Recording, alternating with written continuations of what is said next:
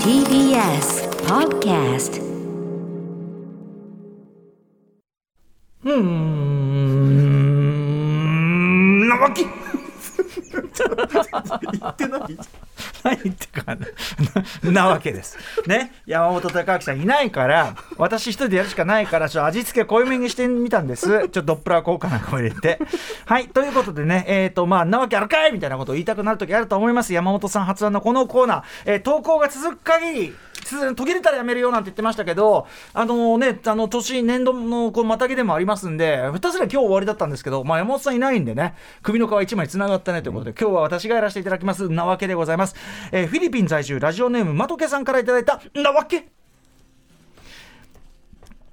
私の今住んでいるアパートドアがオートロックです。住み始めて半年くらい経ったある日ドアを開けるとドアを開けるとドアの前ドアの前をやや大型の G 先輩、G 先輩あのまああの昆虫のね皆さんご存知ですかね。あの地球にかなり前からいらっしゃる、えー G 先輩。あゴキブリですね、えー G 先輩が目の前を横切りました。部屋に入ってきたら嫌なので足で踏み潰そうと少しずつ足を進めているうち背中でガチャッという大きな音がなわけそうです。鍵を持たないままま締め出されてしまったのです。ホテルではないのでアパートのフロントにいても鍵はありません。数千円出して鍵開け業者を呼び部屋に戻ったのは約1時間半後でしたということで。このなんかフィリピンっていうね場所感がまたすごいね。やっぱフィリピンはやっぱあったかいし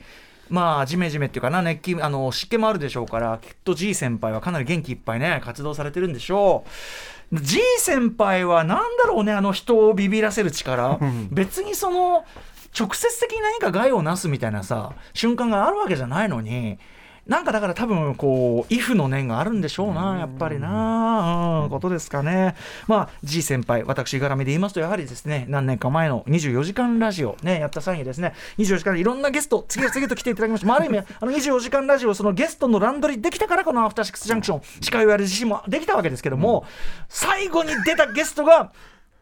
G 先輩でしたね。これ要するにその、あの廊廊下のね、あのこの9階のエレベーターホールのこの角っこにあります、まあ、エレ、なんていうの、えっ、と、ベランダの前のところでずっとやってたんですけど、そのベランダ部分は喫煙場代わりになっているわけですが、えー別名 G 牧場と言われてまして、あのいるんですよね。だからそれで G 牧場、G 牧場なんて言ってたら、最後にツツツツツってこう壁をね、お登りになって、